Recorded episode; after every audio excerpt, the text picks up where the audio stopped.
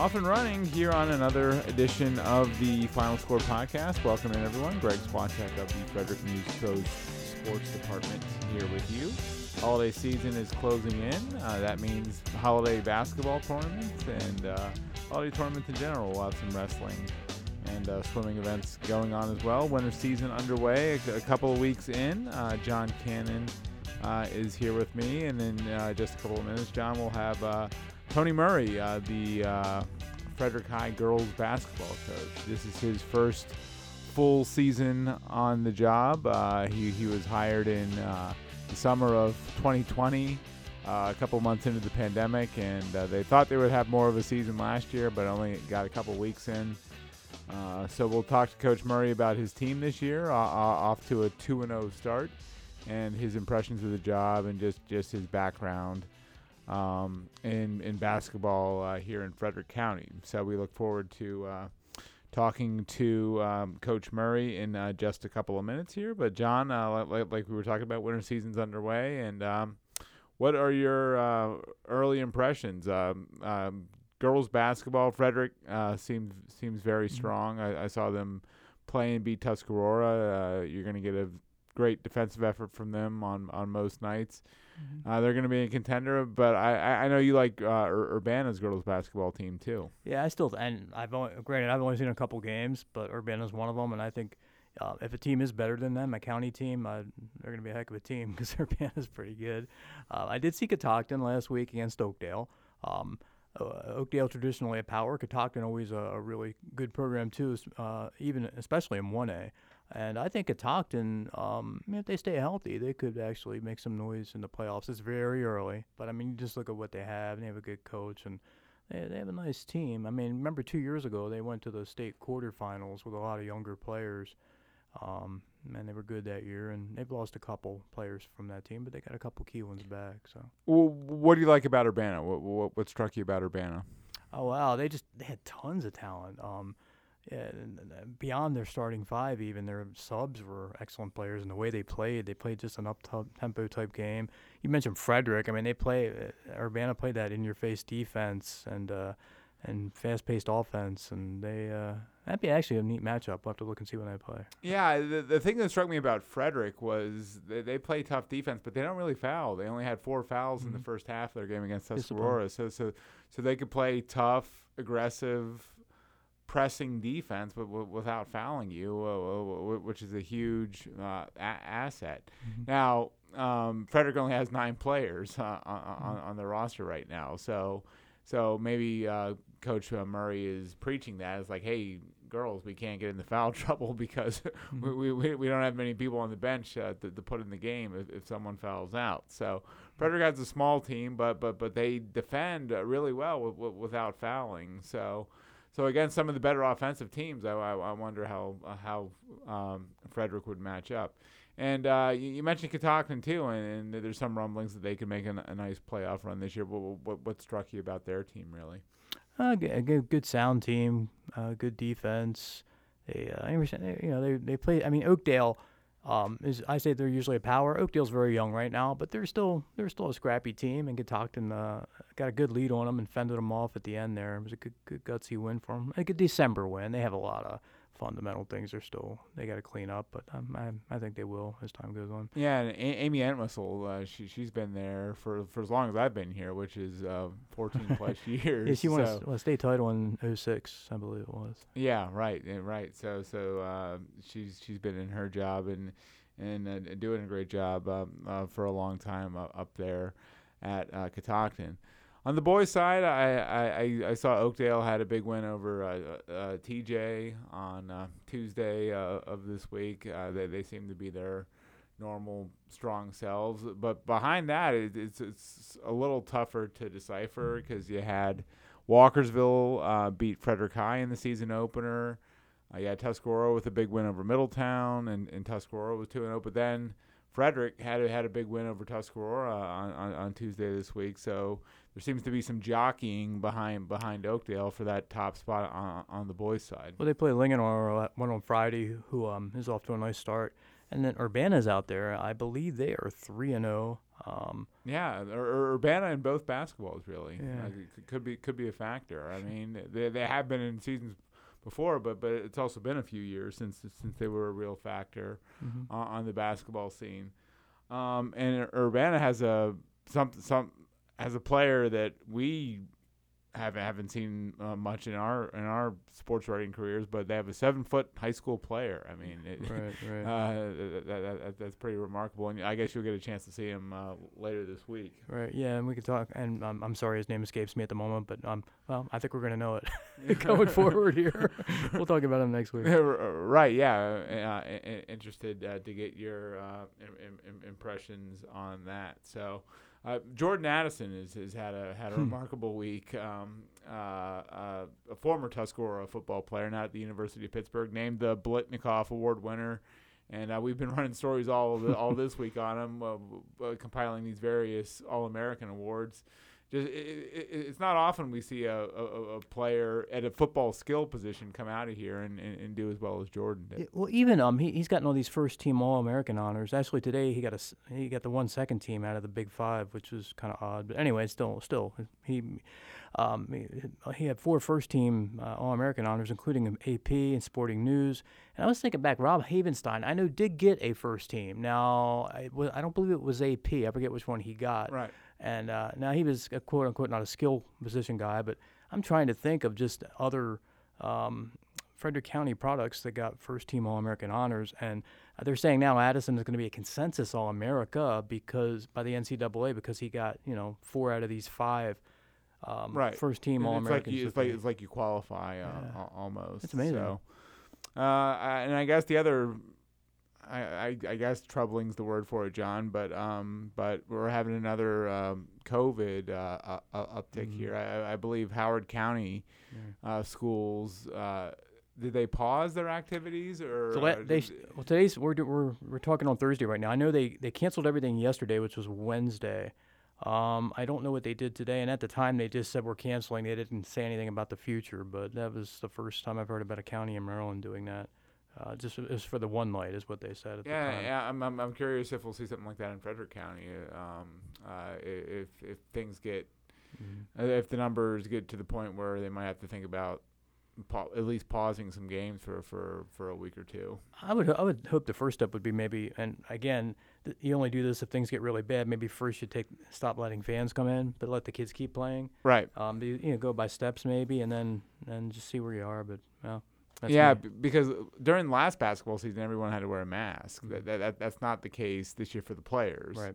Uh, I, I- think I think the coaches and the people on the bench and, and, and, and all the spectators have to wear masks. But Mhm. but uh, this season uh, for players, you, you don't have to wear the mask. So.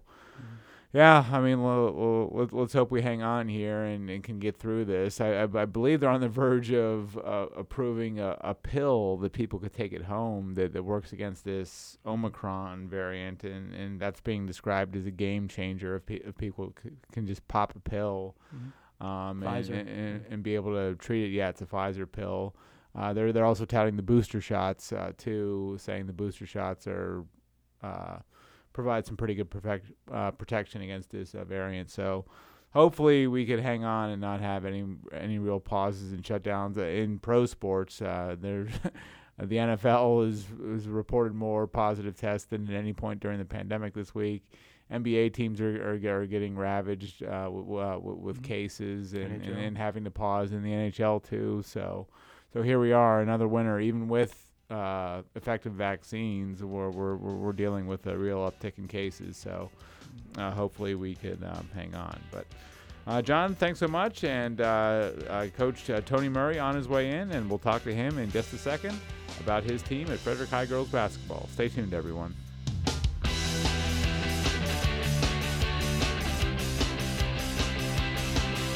It is time to say hello to the head coach of the Frederick High Girls basketball team, uh, Tony Murray. Happy holidays, Coach. Thanks for coming in.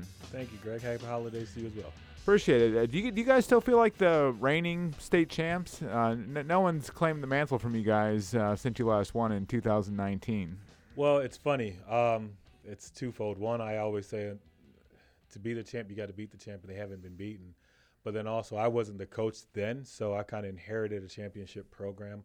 Um, but yeah, we we feel like we have something to prove. We feel like we still have a standard um, to live up to. We know it's going to take work. No one's handed a championship, but yeah, we're uh, right now we're still the champs. Yeah, that's a good way to look at it. I mean, the, the program's been through a lot on and off the court um, as, as, you took the reins. How did you look at the opportunity when you got it, and, and how have you kept the the train on the tracks and moving forward since? Um, it's funny. It was definitely unexpected. Um, at the time when things were changing with the program, I was an official, IBO official here, and so I was officiating their games. Um, and I actually had done, I had officiated their next game after um, some of their roster changes. And so it was just interesting to see uh, the new dynamic of the program. I even officiated that CMC um, defeat against Middletown that year. So never at the time in my mind did I think that I was going to be the next coach of the program that I was officiating. Um, I had gotten to know the program a little bit. Um, I had my daughters were uh, playing for West Frederick Middle School, so I knew that they were going to feed into there. So in my mind, I had always thought that they were going to go there and play for the coach that was there at the time. Never did I really think that it would be me um, taking over the reins there. So, you know, getting the job. Um, from what I understood, it was a highly sought after job. There were several um, appli- applicants for it. Um, you know, taking a job over in the middle of COVID, didn't really know what to be expected. Yeah, welcome to the job, and you have a two week season here. Exactly. We we once COVID hit, um, we actually ran a outdoor uh, girls league, high school, J, um, high school and middle school, um, outdoors in September and early October, and we had about eight schools in the county um, participate just to kind of give the kids an activity to do because they'd been sitting around since March. Um, and so we were hopeful that we would have a season, and then the county started that return to play process for winter sports. So we started that in October. So the girls were doing skill based. We couldn't go anything live, no offense against defense. It was solely skill based from October. Um, and I believe we didn't start actually playing until January. So we spent a lot of weeks um, just skill development, skill development, skill development. And there were days where we couldn't meet because of COVID restrictions, and we were watching old game film on on uh, on Google Meets. Um, so we watched a lot of film. We talked a lot of basketball. We studied a lot of basketball. I never thought that my first year taking over the helm that that's how it would be. So, for my staff and I, we kind of feel like this is truly our first first year um, coming in, and you know, just all the logistics of uh, finding someone to do your clock. Um, someone to record your games because they're not live streamed. Um, team meals, you know, pregame team meals, uh, all the things that you couldn't do last year, uh, setting up scrimmages, finding opponents to scrimmage, just a lot of the organizational stuff outside of basketball, um, you just kind of forgot about. And so, uh, really learning on the fly. Um, my athletic director, she's amazing, um, Coach Hammond, and giving us guidance and getting us ready and geared up for this year. The, the, the timeline is sort of fuzzy for me. When did you officially take over the job?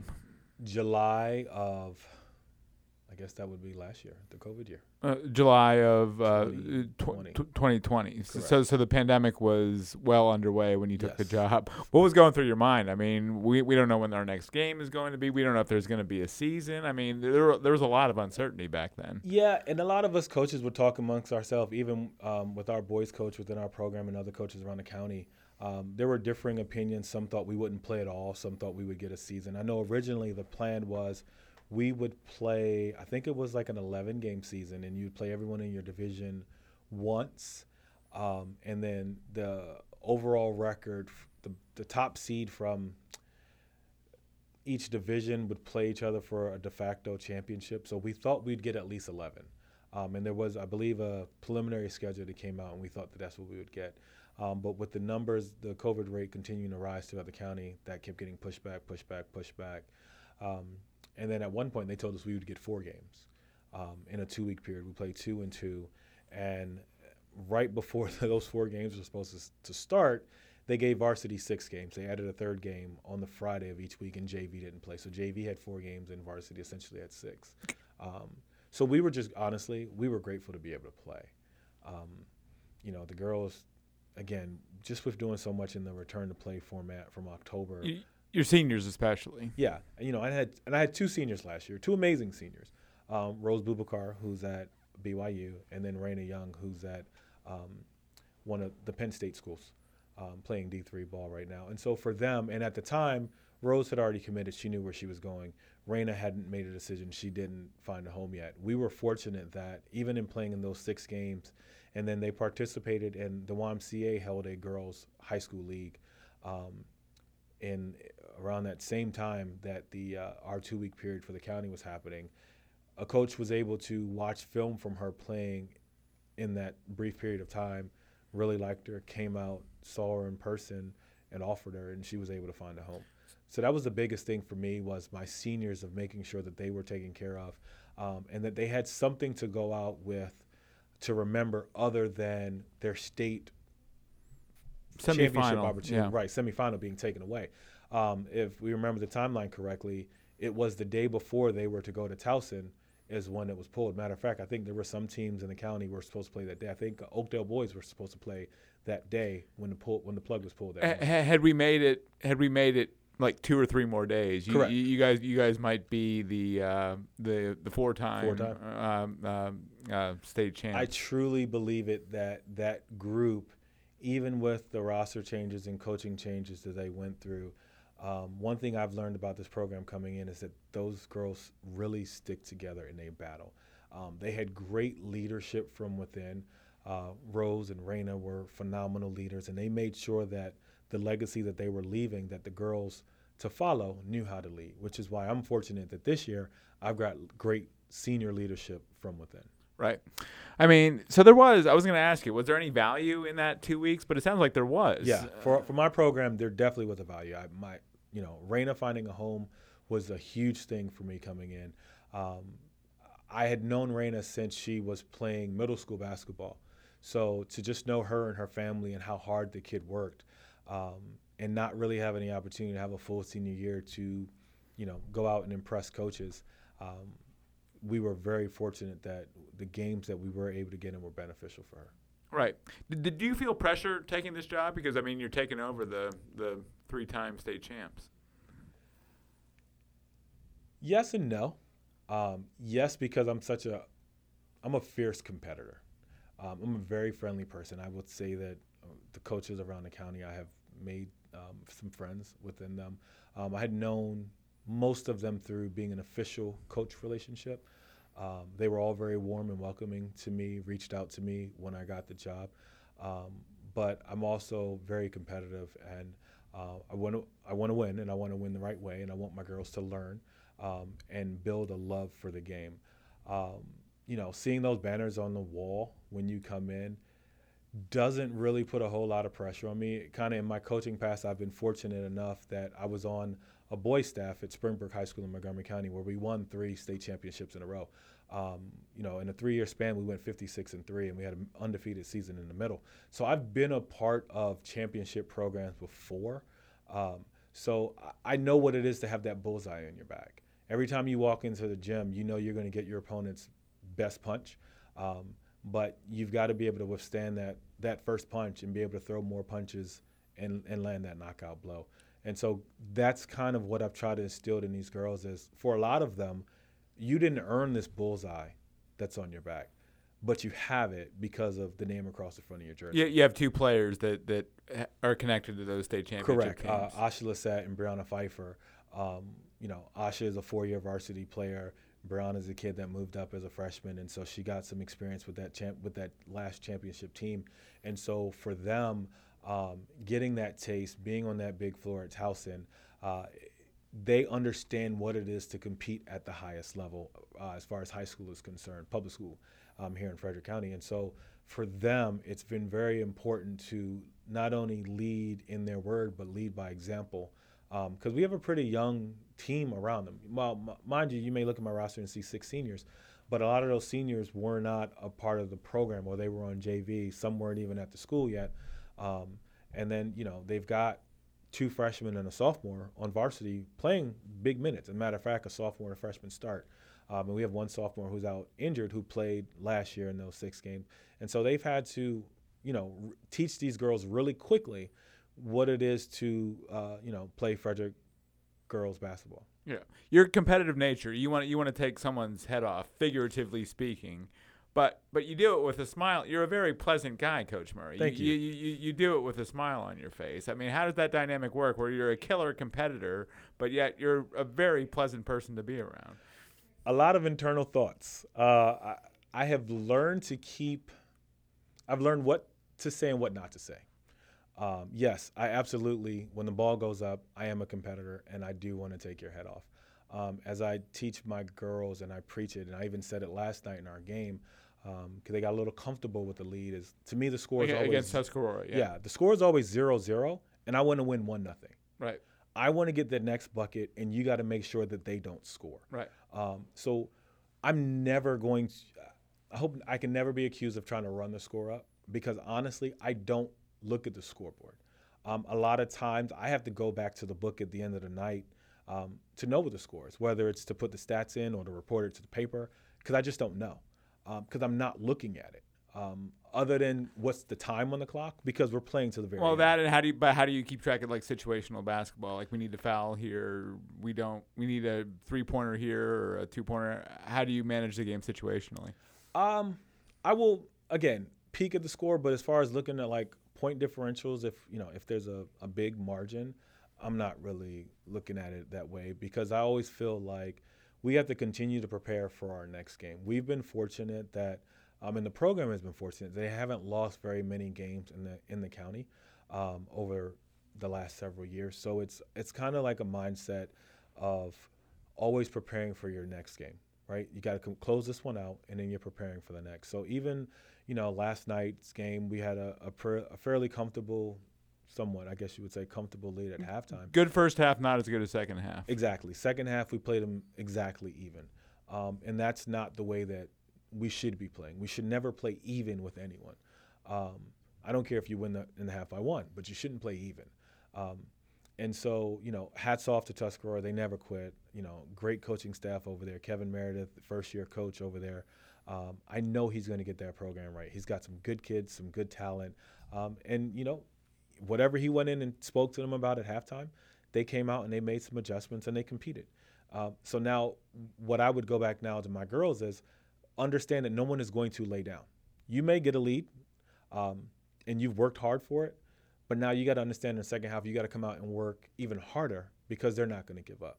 Um, and I love that. I love that this is a teaching moment for me to go back to my girls and say, look, yeah, you had a 21 point lead at halftime, but then you played even in the second half, right? We got to put together four quarters of basketball. All right. Do your girls do they appreciate your competitive nature? Yeah, we we joke and laugh a lot. Um, there's a lot of things I'll tell them like, okay, this is off the record. uh, this is what we're going into. Like, you know, and again, a lot of my girls in, in the county have friends on these other teams um, that will play in the county, whether they be AAU teammates or other sports. And I said, listen, I know that's your friend in general.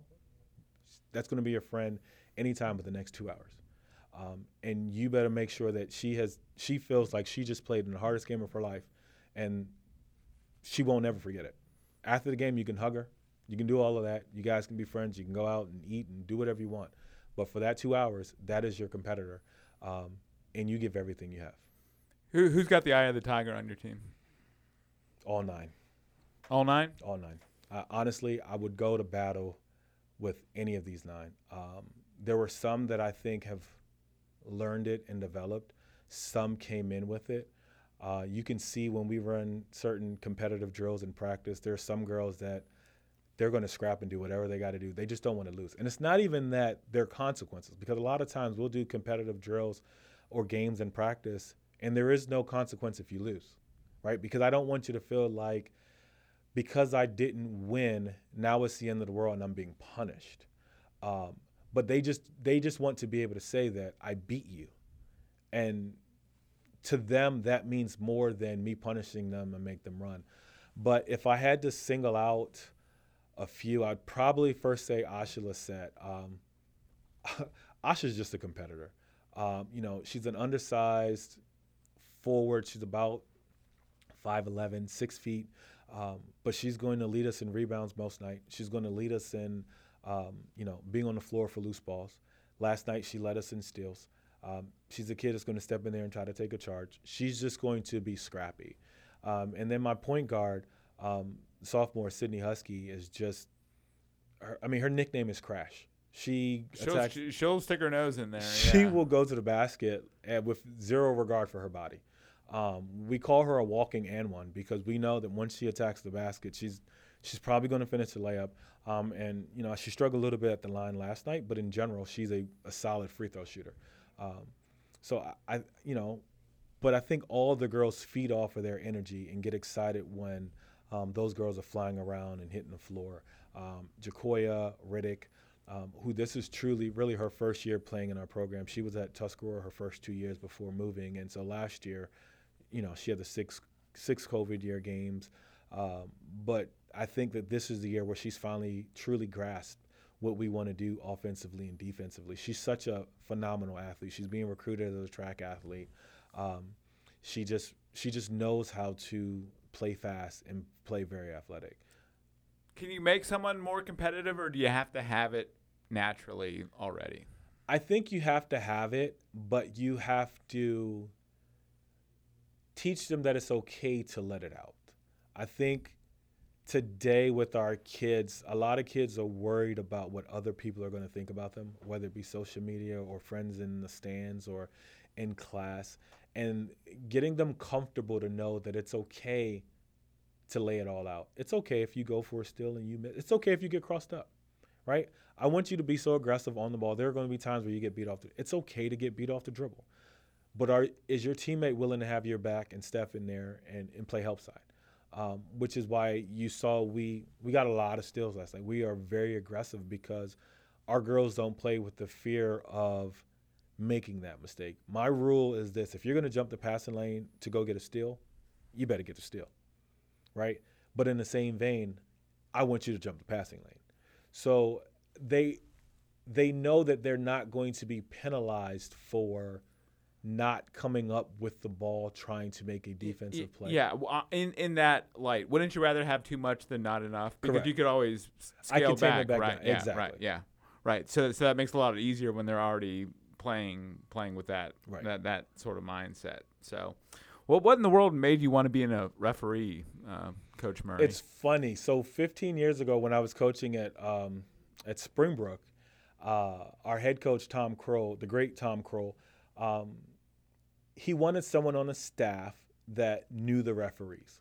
So he said, take the class, so you'll learn the rule book, and help him be a better coach, and then you can make a connection with these refs. And so now you can speak ref talk. And so that's the only reason I did it. I didn't do it to ever officiate a game. But then I realized that I liked it and I got to see the game. I had been a player. I started coaching at 18. Well, so- where'd you where'd you play? Uh, I went to Montgomery Blair in, uh, High School in Silver Spring, and then I went to Howard University. And so then being a former player and now a coach and now an official, at the time I got to see the game from all three angles. And it made me a better coach because now I understood what the referees' responsibilities were and what they were looking for. And so now when I had a question of the referee, I was speaking from referee term. I'm speaking from the rule book, right? So it's not a coach who's just looking for a call or nagging about a call. I'm asking you for interpretation on how you saw something because I know how I saw it or how I interpreted from a referee standpoint. Um, and now I add on a fourth layer is being a parent of of basketball players. I've seen them from all four sides. And let me tell you, being a parent of basketball players is the hardest side of them all. It is. But let me let me let me back you up here. You said you liked refereeing. Isn't this the most thankless job ever? If you don't if you do your job perfectly, no one says a word, no one notices you. It, the minute you screw one thing up, everyone's all over you. Yeah, but you got to be able to go next play, right? Just like you would as a player or as a coach, and you tell your kid next play, um, because mistakes are going to happen. Your job as an official is to manage the game, allow the players to play, allow the coaches to clo- coach, and you manage the game, not control the game, not worry about the score, not worry about if there's a an imbalance in fouls called. Manage the game, keep everyone safe, and you call the game within the scope of the rules. And if you do that, you'll be successful. Um, I was fortunate. And I had a, a, a pretty good 15 year run. I officiated uh, the 4A Maryland State Championship for boys a couple years ago down at Comcast. Um, so I took pride in my work. I took pride in studying. I took pride in working on my mechanics and, you know, just trying to be the best official I could. And again, you had no intention of doing this. I didn't, and it, it just kind of happened that way. I'm, I'm a basketball junkie. Um, my wife now gets on me because um, College or pro or both? both. Yeah. I know a lot of people don't like pros because it's more for the entertainment value, um, but I like I like certain players, so I will watch it. I was a huge Who, who are your guys? I was a huge Kobe fan. Yeah. Huge, huge Kobe fan. Um, now, to- MJ. so here's the funny thing about Michael. Michael was the greatest of all time, but I didn't grow up a Michael fan because I grew up a Detroit Pistons fan. Oh, so you like Bill Laimbeer and I was Isiah Laimbeer, Thomas, Isiah Dennis Thomas, Joe Rodman. Dumars, Yeah. Dennis Rodman, and that was our rival. So I couldn't like Michael. I respected Michael, but I couldn't like him. Um, but I will respect him enough to admit that he is the greatest of all He's time. better than LeBron, right? Yeah, Yeah. LeBron is in the top five. Right. Well, LeBron's probably the most gifted basketball player ever in terms of like total package. I mean, uh, just physical basketball ability. No, I mean rebounding, passing. Uh, they're be- they're better shooters out there than LeBron, obviously. But I think if you say the most gifted basketball player, I I would I'd be willing to have the debate between LeBron and KD. KD, yeah.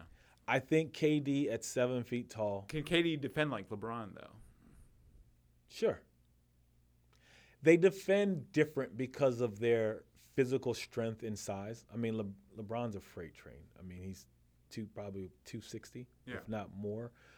KD is just he's a slim reaper, um, but he can play long and keep a defender in front of him. A, a seven foot three point shooter. Exactly, and he's I mean he's not going to defend a center, um, but the way that the game has changed, there really isn't back to back big body centers that are you know that you would have to defend at seven feet. Right. Well, we're on a time frame here, and I, I could talk basketball with you for Oh, yeah. all, all this stuff. College. H- Howard's got a nice team now this year. They are the- they are com- they by- are by doing very way. men Uh, and women. Yeah, Men's right. I, I saw them play Mount St. Mary's, and, and that, that that was that was an excellent game. So Howard has a nice squad uh, uh, this year. But um, back to the officiating. Are, are, are parents worse than coaches, or are coaches worse than parents? Parents are worse than coaches. They are. Yeah, because everyone's got the golden child, right? Eh, They, they everyone's got the golden child, and a lot of times they just don't know what they're saying. Like one of the things that we as referees hate when people yell out, "That's over the back." There's no such rule as over the back. It's something that people have said. You hear it on the playground. It's it's not a thing, and but parents hear it and they say it, and they hoot and holler for uh, over the back. There is no there's no such call as over the back. So, but you officiate long enough that you develop the ability to completely zone out and not hear the crowd. Um, even refereeing here in Frederick County post game, How long did that take, though? you know, You it, pro- you pro- your first game, you probably heard everything. I bet. Yeah, you probably yeah, I did. And you heard it for the first couple years, but that's because I was young in age. So in life maturity, I wasn't ready yet. It it I don't think it's necessarily partially to how many years you've been doing it, but more so to how you've matured as a person. Um, like you said earlier, I want to take your head off, but I've got a smile on, and my demeanor doesn't say that I want to take your head off. As an official, I'm never I'm very rarely going to respond to a coach or a fan in a in a harsh manner. Have I ever had to throw someone out the gym? I was going to ask you that. I have. But I do it with a smile on my face and I speak just like I'm speaking now. Okay, you've said enough. It's time for you to go. And that's it. And then you find him in, that person there. One too many things, they've got to go. If you want this game to continue, they've got to go. Otherwise, we can all go home. How many how many fans have you tossed? In my 15 years, probably three. Three.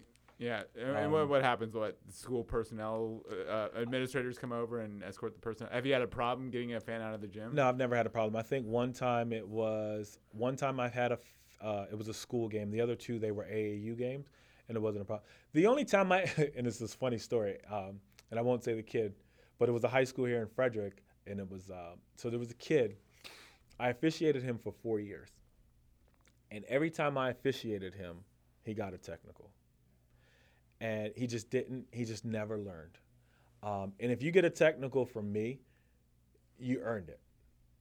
Because a lot of times I'll just come and talk to the kid on the side, like, "Hey, I, I was gonna say, how much rope do you give these guys? yeah, I give them some rope. Yeah.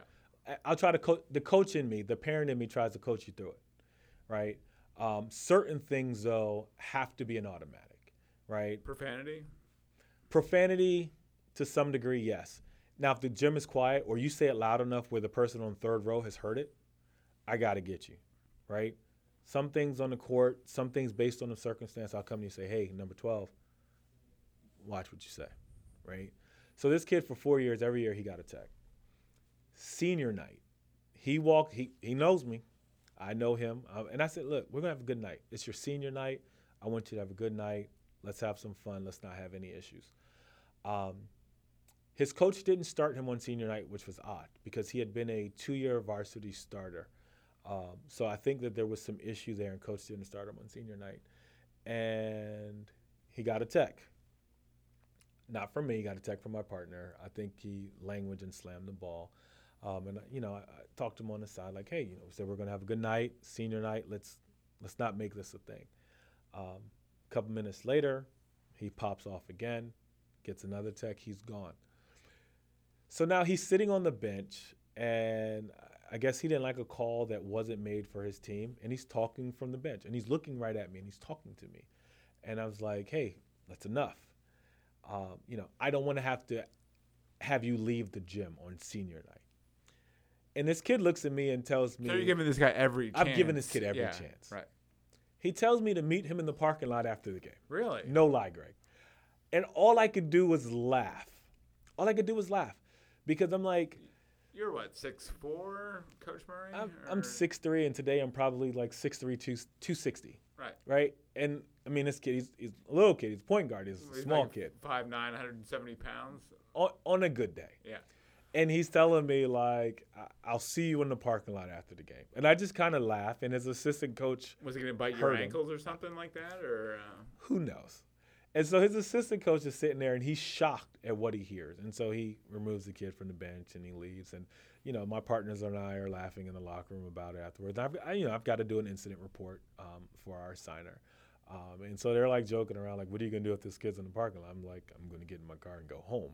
Um, but so that's probably the most unruly situation I've ever had with a player as far as having to eject a player. right. But but you'll give coaches rope. You'll give players rope. Like so. So when you tee someone up, you do you, do you smile at them and just and, and do do the T sign or No, or- I don't smile when I give them a tech because that I don't want. I want them to understand the seriousness of the right. situation. You're not joking around. Right. Um, and if it's gotten to that point, you know, I like that a couple of years ago they in, they actually made it a a rule that we could use a warning, a bench warning. Before there was no warning. There would be people that would say, "Okay, ref, this is your last chance," but by rule there was no warning. So being able to have that bench warn- warning um, has helped calm down a lot of situations from being, you know, techs. I've still seen some refs go straight to the tech, and that's you know that's their liberty. Um, sometimes I've thought maybe a warning would have been better. Do, you here. explain this to your partners? Like I'm gonna, I I'm, gonna. I'm gonna give these guys some rope or Yeah, we um, talk about yeah. that in the pregame because Yeah. you know refereeing here in the county, you only have ten high schools. So as you go through a season, you start to see a lot of these coaches multiple times, especially if you're a varsity official. And so you kind of say, hey, like these are some of the. T- I had this team a month ago. This is how the game was played. This is how the, the coaching was. This is you know, or I had this incident and you know I did have to give this coach a technical. Um, but this is what happened, and I don't think we'll have that tonight. But just be aware if you see things kind of getting out of hand, you know, you do this. So what you're saying is let's have a productive relationship. here. Absolutely. Yeah. Um, sometimes you'll get some younger or more inexperienced officials that are working, um, and you kind of coaches know that they coaches go at the inexperienced official. They're not going to go at the veteran um, because they know that they really can't work a veteran, but they'll go at the younger ones. Um, so what you do is you, you kind of see that and you move your you move your younger one out the way, right? You remove them from that situation and you step in and you kind of have to coach. What is what would you like me to look for, right? So that now that official can focus on refing as opposed to thinking like, okay, that coach is asking me for look for three seconds. So now I'm zoned in on looking at this kid in the paint and I'm counting one 1,000, two 1,000. Yeah, and 'cause while what they, what they say that affects you. it does because now you missed something in your blind side that you should have been looking, and the kid gets clobbered, and you don't know what just happened because you were staring at someone that had nothing to do with the play, standing near the paint to see if they were in there for three seconds. Right. Uh, back back back to the NBA for a sec. How would you have handled uh, a Rasheed Wa- as an official? How, how would you have handled like a Rasheed Wallace type, a, a Dennis Rodman, someone that that likes to mix it up and and seems to be looking for for this to some degree? I loved Rasheed Wallace, 2004 Detroit Pistons NBA champion. Um, Yeah, maybe the most nondescript NBA champs ever. Beat your man Kobe uh, to, to do they it. They did. So, Kobe, yeah. Shaq, Karl Malone, Gary Payton, the Overhill gang. Um, again, the NBA is more for entertainment value. They allow guys like Dennis and Rasheed to, even Ron Artest to a, to a certain extent, to to be that way because it brought in people to watch. Like it was must see TV. Do you think the league office is telling those guys uh, let them let them go a little Yeah, bit? Yeah, They talk to them. Let, Yeah. let him go a little bit. Right. Which is which is why they set a number on how many technicals you can get It's a before. pretty high number. Yeah, before you get a suspension. It's like, like, 15 or something like yeah, that. it's somewhere between fifteen and 20. So it's like if you really wanted to clean it up, make the number less, and then you start hitting their Yeah, pockets. right. Right. But no, you you want to give them some freeway or leeway, and then a lot of times guys can appeal and they'll rescind it. Right. So me as an official, I'm out there working this game. I felt like there was a tech that was needed, but now someone's going to go back and watch game film and judge whether or not I was justified in being in that moment of how I should have managed the game. Right. So yeah, I think they, they want some of that aspect. But but would you as but would you as an official would you establish that productive relationship with Rasheed, saying I'm a ref, I I, I know you and I know what you, what you do and stuff like that. What what let, let, let's work together here. And, Yeah, and try I and would. Make, and try and make this work with Eh. Den, with Dennis and Rasheed and Ron Artest. Would you would you get a dialogue going with those? I guys? would, and the, and it would go along the lines of, look, before you feel like you need to act out so that the 15, 20,000 people in this arena are just watching you act out, let's have a conversation, right? Because I don't think any of those players go off based off of one thing. So you feel like you're getting pushed around, you feel like someone's playing dirty, taking shots at you. Like if we're missing it, make us aware. Make us aware. Like talk about it. You know, um, if you can diffuse a situation before it becomes a situation, let's diffuse a situation. right. Hand checking. Uh, glad they took it out of the game, or sh- should it still be part of the game?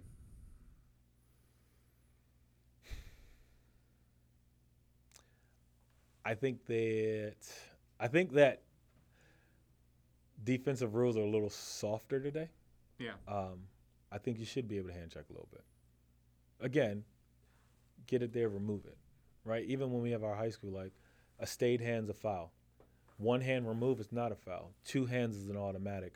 Um, so there are different key factors to it, but yeah, like basketball is a contact sport.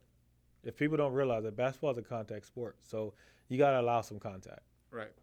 Uh, again, we could talk about the, all this. We could have like a three-hour podcast uh, going just, just just on this kind of stuff alone. But let, let, us get back to your team before I have to let you go here because I know you have a game tonight against uh, Clarksburg, and that'll, that'll be a good challenge for you because you said they have a, a Division One player. yeah, on their Riley team. Nelson. She's a class of 2023 commit to University of Maryland. Right.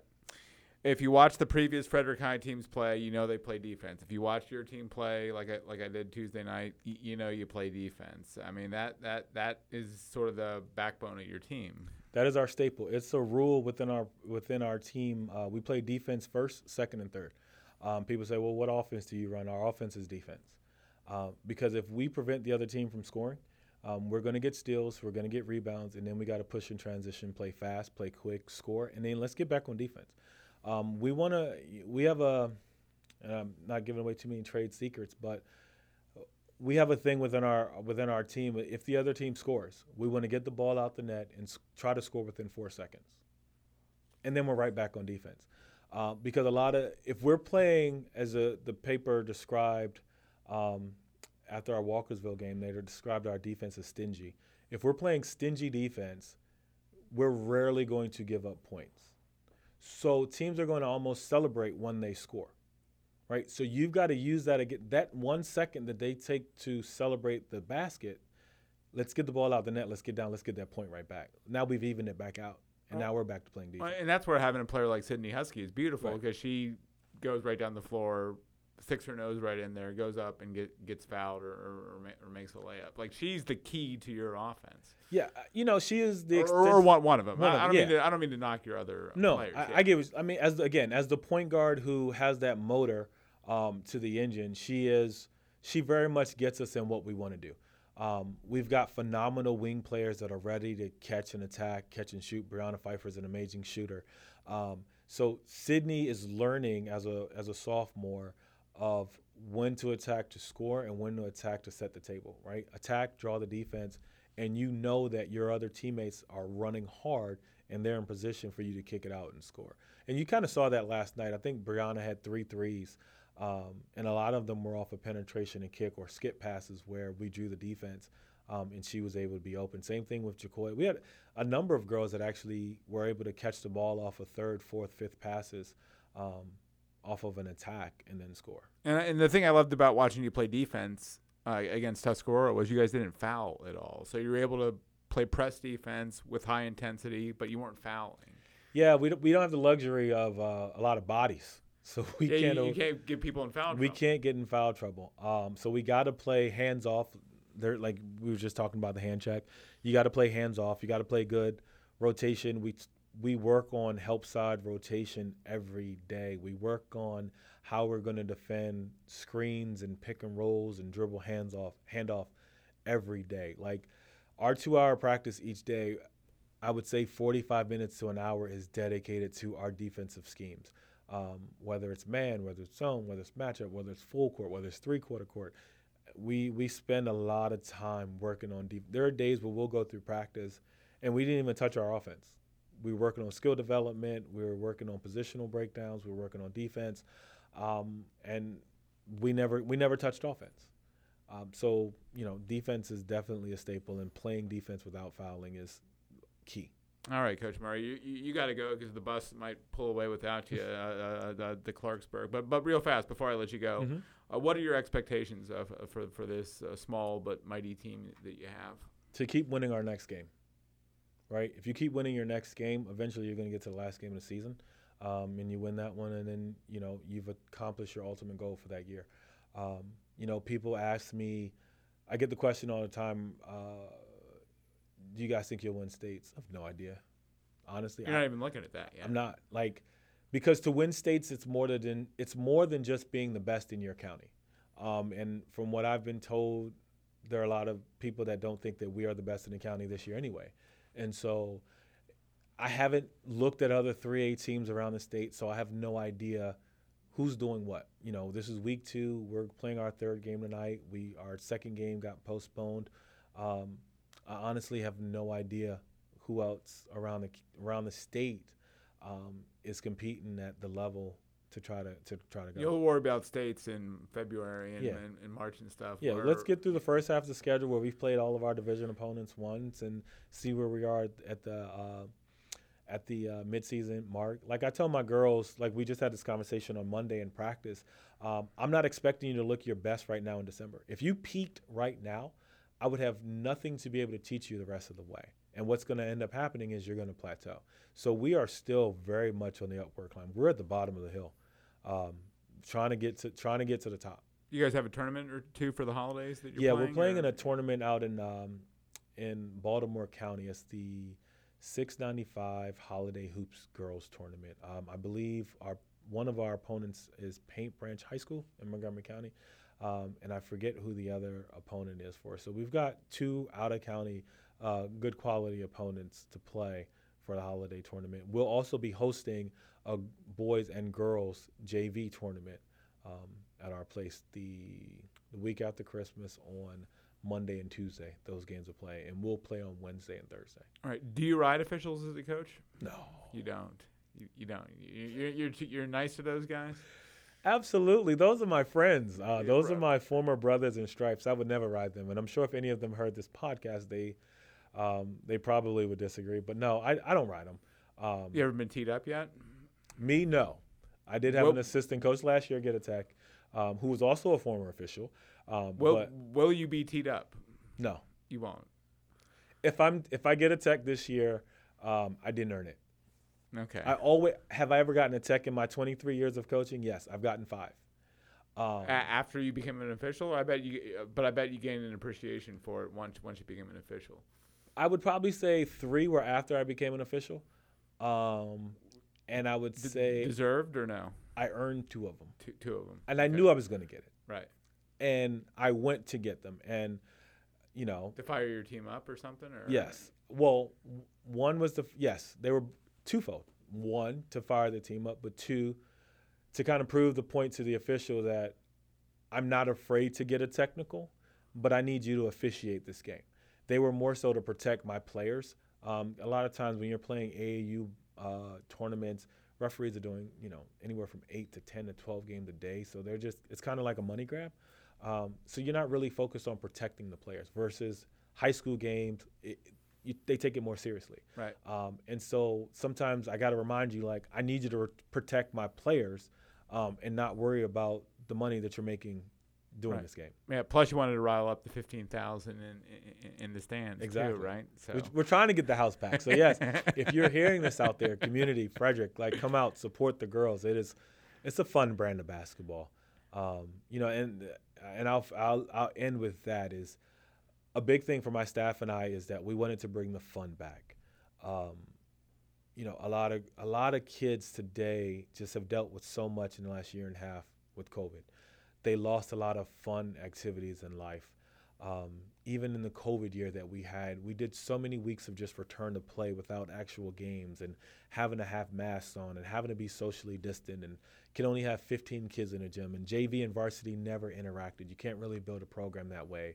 Um, having to check in every day with your COVID screening questions, it it was such a chore, um, and it affected so many of these kids, boys and girls alike, both mentally and emotionally.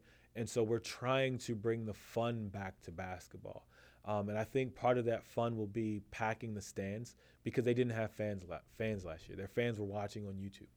Um, so let let let's fans come back out. Let's support, show love to these girls, show love to these boys, and let's bring the fun back to the game. All right, I, I hear that bus warming up, and the and the and the engine is starting to rev, and then the players are like, "Where's Coach Murray?" So, Tony Murray, thank you for coming in, uh, head coach of the Frederick High girls basketball team, and thank you all for listening. As, we head into a holiday week here, we'll be back with another episode. My thanks to John Cannon for coming in earlier, to Graham Cullen, and uh, we appreciate it, folks. Uh, tune in next week for another episode of the Final Score podcast.